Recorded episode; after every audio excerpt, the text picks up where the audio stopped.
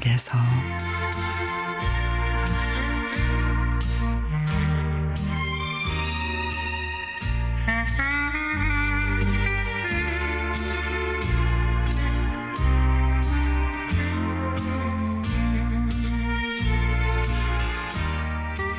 치매에 걸려 아버님 없이는 하루도 생활하기 힘든 어머님을 보고 있으면 가족을 위해서 늘 음식을 만드시던 예전의 모습이 떠오릅니다.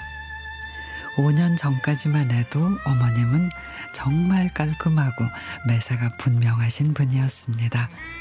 집은 늘 깨끗하게 정돈돼 있고 일주일에 한 번은 꼭 이불 빨래를 하셨죠.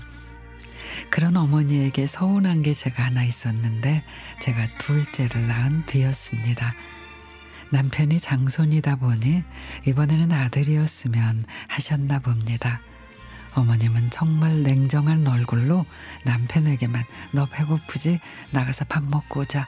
밥을 먹어야 간호를 할 거 아니니?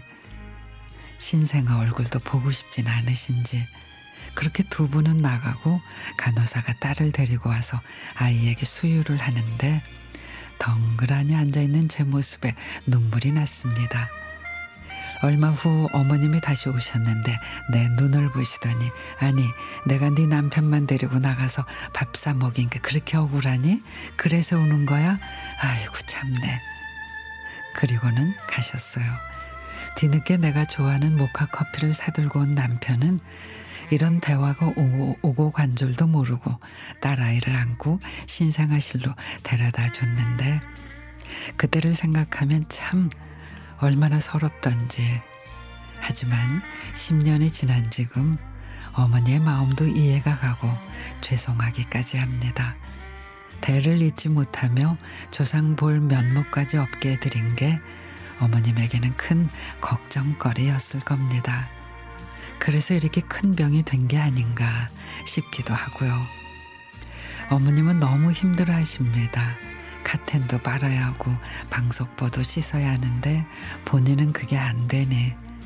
며느리는 학교 일한다고 늘 바쁘고 아버님은 어머님의 삼시세끼를 다 차려주십니다. 설거지도 하고 세탁기도 돌리시고 그러면서 늘 하시는 말씀 내가 이 사람을 너무 많이 부려먹었어. 이제는 그 벌로 내가 갚고 있네. 근데 집안일이 이렇게 복잡하고 힘든 줄 처음 알았어.